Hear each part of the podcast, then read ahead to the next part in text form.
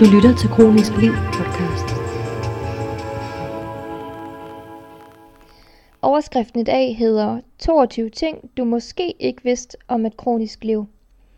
Jeg har med hjælp fra nogle af mine søde følgere fra Instagram fået lavet den her liste.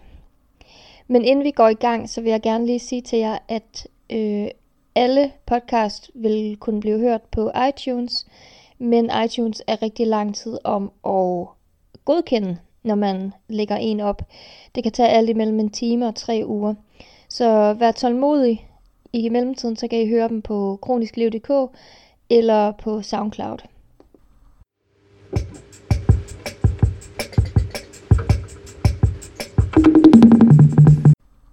Nummer 1. En lur er ikke en luksus, men en nødvendighed. De fleste kronikere har nok øh, en lidt større trang til lure og til søvn end gennemsnitlige, almindelige, ikke syge mennesker.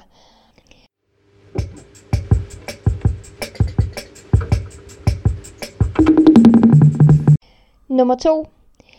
Hvis vi skal på ferie, så skal vi forhåndsgodkendes af vores forsikringsselskab. De fleste selskaber de kræver, at man har to til tre måneder inden afrejse, hvor man hverken har fået ny medicin, ændret i medicinen eller været indlagt.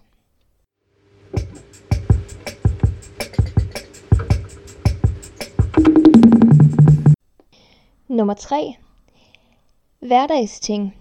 Det kan være bad, opvask, rengøring, leg med børn, indkøb og alle de ting. Det er noget, der ofte kræver mere energi for os end for de fleste andre mennesker.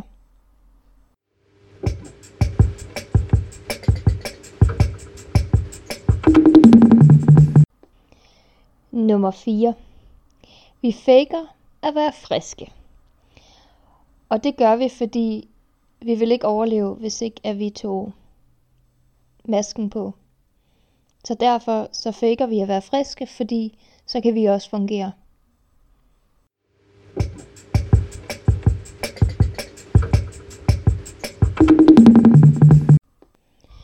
Nummer 5. Det er ikke unormalt for kronisk syge at være ensomme. Det kan handle om flere ting. For eksempel så kan ens fysik begrænse ens sociale liv. Det er en måde at blive ensom på. Ens psyke har en stor rolle. Og så er der noget med at finde ud af, hvordan man er det menneske, man gerne vil være, hvis man pludselig har fået en udfordring. Og at andre mennesker måske har svært ved at forstå, hvad det er, man fejler, og hvad det er, man går igennem. Det kan også være meget ensomt.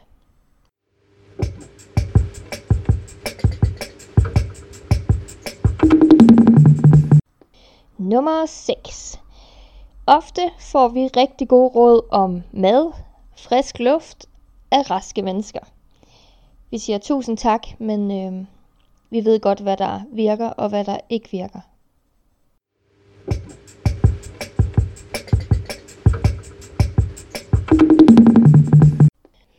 Nummer 7. Vi hører ofte raske mennesker sammenligne sig og sige, det kender jeg godt. Jeg skulle hilse at sige, at det ikke er opmuntrende.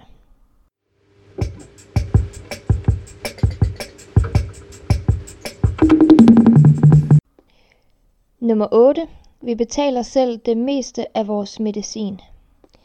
På Lægemiddelstyrelsens hjemmeside, der står der, med virkning fra den 1. januar 2016 indføres et fast årligt egenbetalingsloft på udgifter til tilskudsberettiget medicin opgjort i tilskudspriser.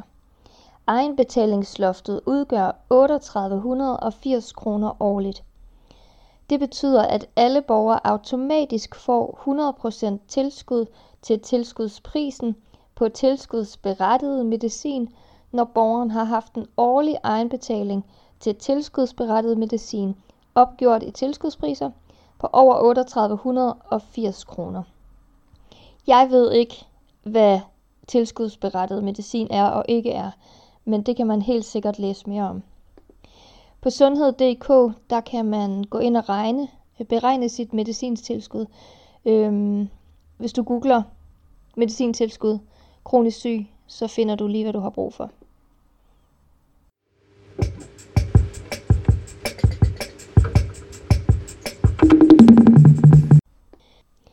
Nummer 9.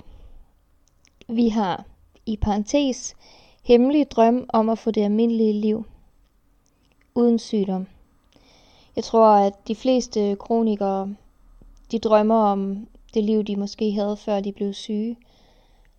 For mit vedkommende, så øh, kender jeg jo ikke rigtig til andet, fordi jeg har været syg, siden jeg var barn. Men jeg kan da stadig huske, hvor godt jeg har haft det, og det er der i hvert fald ikke nogen hemmelighed, at det gad jeg godt at have igen. Så selvfølgelig længes jeg efter at kunne have det, som jeg havde.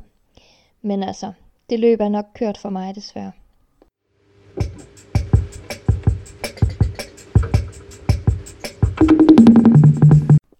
Nummer 10. Ofte deler vi kun overfladen af vores bekymringer. Vi passer på vores nære. Jeg tror, der er rigtig mange, som går rundt med mere, end de siger højt til deres nærmeste, fordi det er svært selv, men det er også rigtig svært for ens nærmeste. Og øhm, jeg gør i hvert fald selv mit for at udlede så lidt bekymring, som jeg overhovedet kan. Men selvfølgelig er der nogle ting, som er nødt til at blive i talesat, og så skal man selvfølgelig dele det. Men jeg er ret overbevist om, at der er mange, som skåner sin nærmeste fra de værste bekymringer.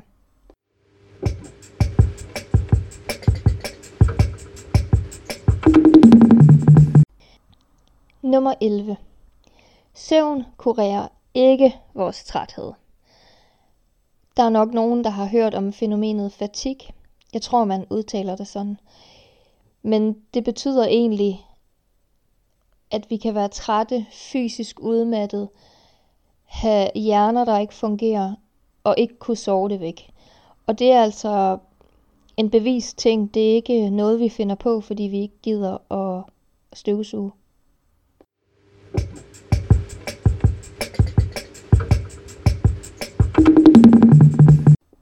Nummer 12. Når jeg siger, at jeg er træt, så betyder det ikke, at jeg er træt.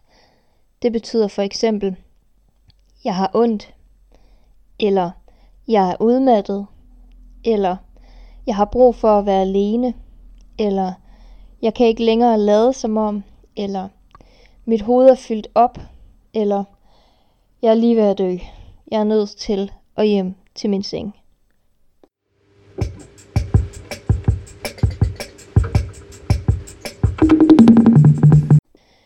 Nummer 13.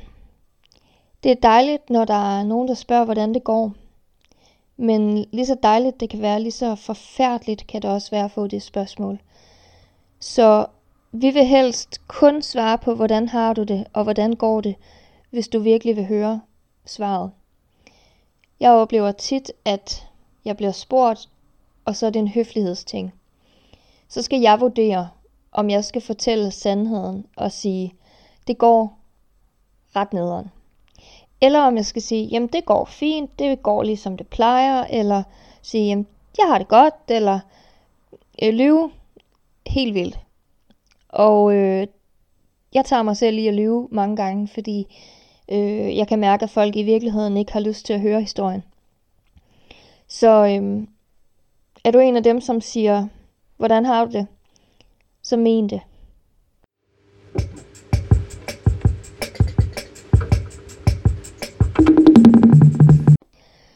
Nummer 14. Vi ved godt, at det kan være svært at forstå. Mange har nogle ret komplekse sygdomme, og øh, det kan være svært for os selv at forstå, og det kan være endnu sværere for vores pårørende at forstå. Og vi ved godt, at det er svært, men vi har stadig brug for, at de lytter og I er der for os, selvom at det nærmest er umuligt at forstå det.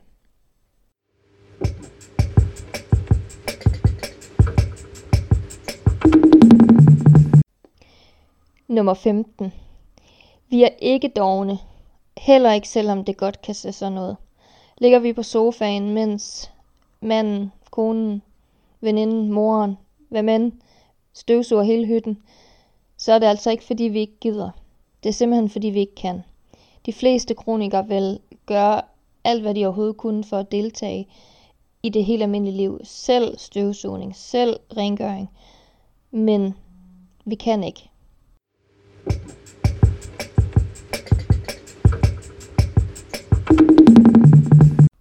Nummer 16. Vi bruger meget tid og mange kræfter på at vente. I et øh, sygdomsliv, så er der ventetid på sygehusene, der er ventetid hos lægen, der er ventetid hos kommunen, og man bruger sammenlagt alt for meget tid på at vente.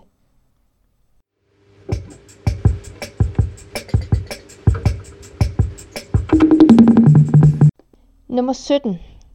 Man er ikke bare patient, det er noget, man skal lære. Når man bliver diagnostiseret, eller man bliver syg, så, øh, så bliver man jo ofte fuldt af øh, sygehus eller af lægen. Og øh, selvom man har fået en diagnose, eller selvom man øh, er blevet afklaret med, hvad det er, man fejler, og måske er blevet medicinsk behandlet, så er det stadig en proces, og det kan faktisk være rigtig svært, og noget, der tager lang tid. Nogle gange noget, som aldrig helt kommer på plads. Så det er altså ikke bare at være patient, det er en læringsproces.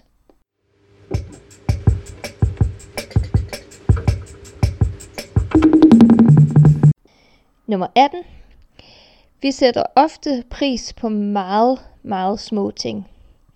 For mig kan det være et lille bitte solstrejf. Det kan være noget, jeg spiser, som smager helt vidunderligt i et øjeblik. Det kan være, at min kat ser mega sød ud i et sekund, og bagefter bider mig.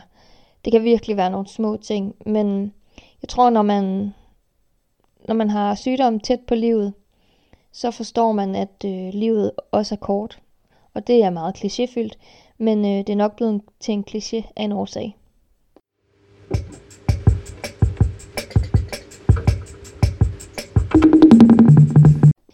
Nummer 19.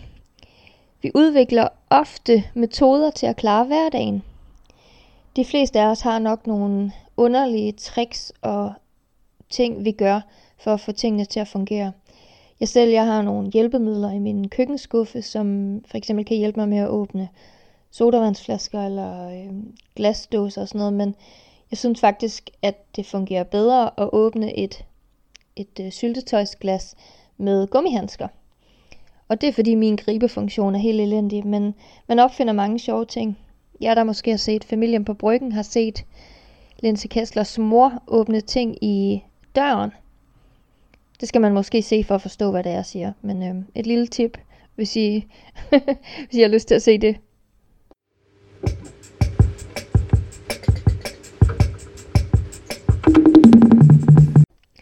Nummer 20. Vi kan få rigtig meget hjælp, men vi ved sjældent, hvor vi skal søge hjælpen.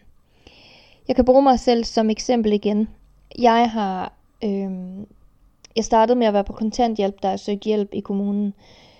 Først da jeg kom til mit første rehabiliteringsteams møde, fik jeg at vide, at der var en paragraf, der hedder paragraf 34, som betyder, at man kan få udbetalt et beløb til hjælp af ens boligydelse. Den bliver så øh, sat efter, hvor høj en boligydelse man har, og hvor store udgifter man har til sit forbrug. Så er der en anden ting, jeg har fået hjælpemidler. Altså, jeg har sådan en, der lukker bukser, og så har jeg de ting, som jeg snakkede om før i min køkkenskuffe. Så har jeg fået hjælp til rengøring. Det er en bevilling, kommunen laver, hvor der kommer en ud og taler med en. Og så vurderer hun, om man er berettiget til hjælp, om man er syg nok, eller om man, øh, at man har et behov. Så kan man søge handicapbil. Det har jeg også gjort, og faktisk også fået bilen bevilget. Det, er, det kan godt lyde omstændigt, men det er faktisk ikke så besværligt. Jeg ved ikke, om det er forskelligt fra kommune til kommune, men for mig var det en rimelig overskuelig proces. Så kan man også søge bolig. Jeg har søgt, øh, de kalder det ældreboliger, jeg kalder det handicapbolig. Man kan simpelthen søge en bolig, som er bedre egnet til, når man har nogle fysiske øh, besværligheder. Og så er der altså en masse ting imellem, som, som jeg heller ikke ved noget om. Men der er så meget hjælp at hente, hvis man kan opsøge det, eller hvis man kan finde ud af, hvor man kan hente det henne.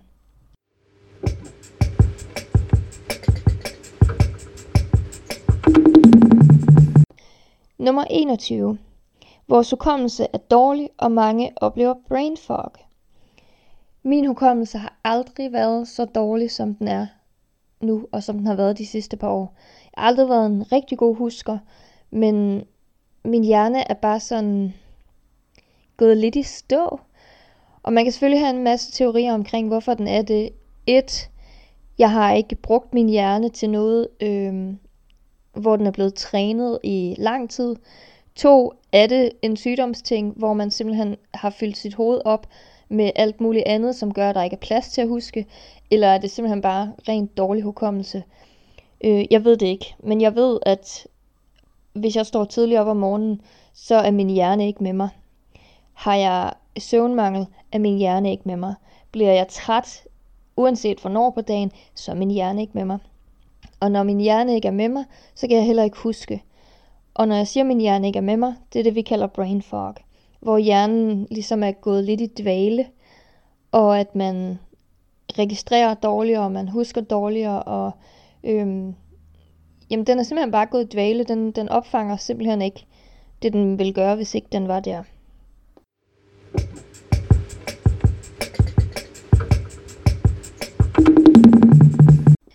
Nummer 22.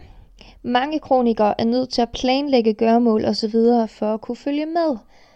For mig er planlægning blevet helt vildt. Jeg har altid hadet at have planer. Jeg har altid hadet rutiner, men jeg må indse, at det simpelthen er noget, der virkelig virker.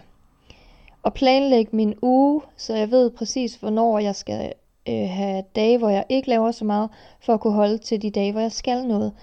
Det er blevet det mest naturlige i min hverdag. Alt er skrevet op i min kalender, og jeg har ikke bare min kalender på min telefon, jeg har også kalenderen på min væg, og sygehustider, der får jeg sms'er, fysioterapeuttider får jeg sms'er, sådan så at jeg har 3-4 påmindelser, sådan så jeg altid ved, hvornår jeg skal hvad, og så jeg ved, hvornår mine pauser de skal lægges.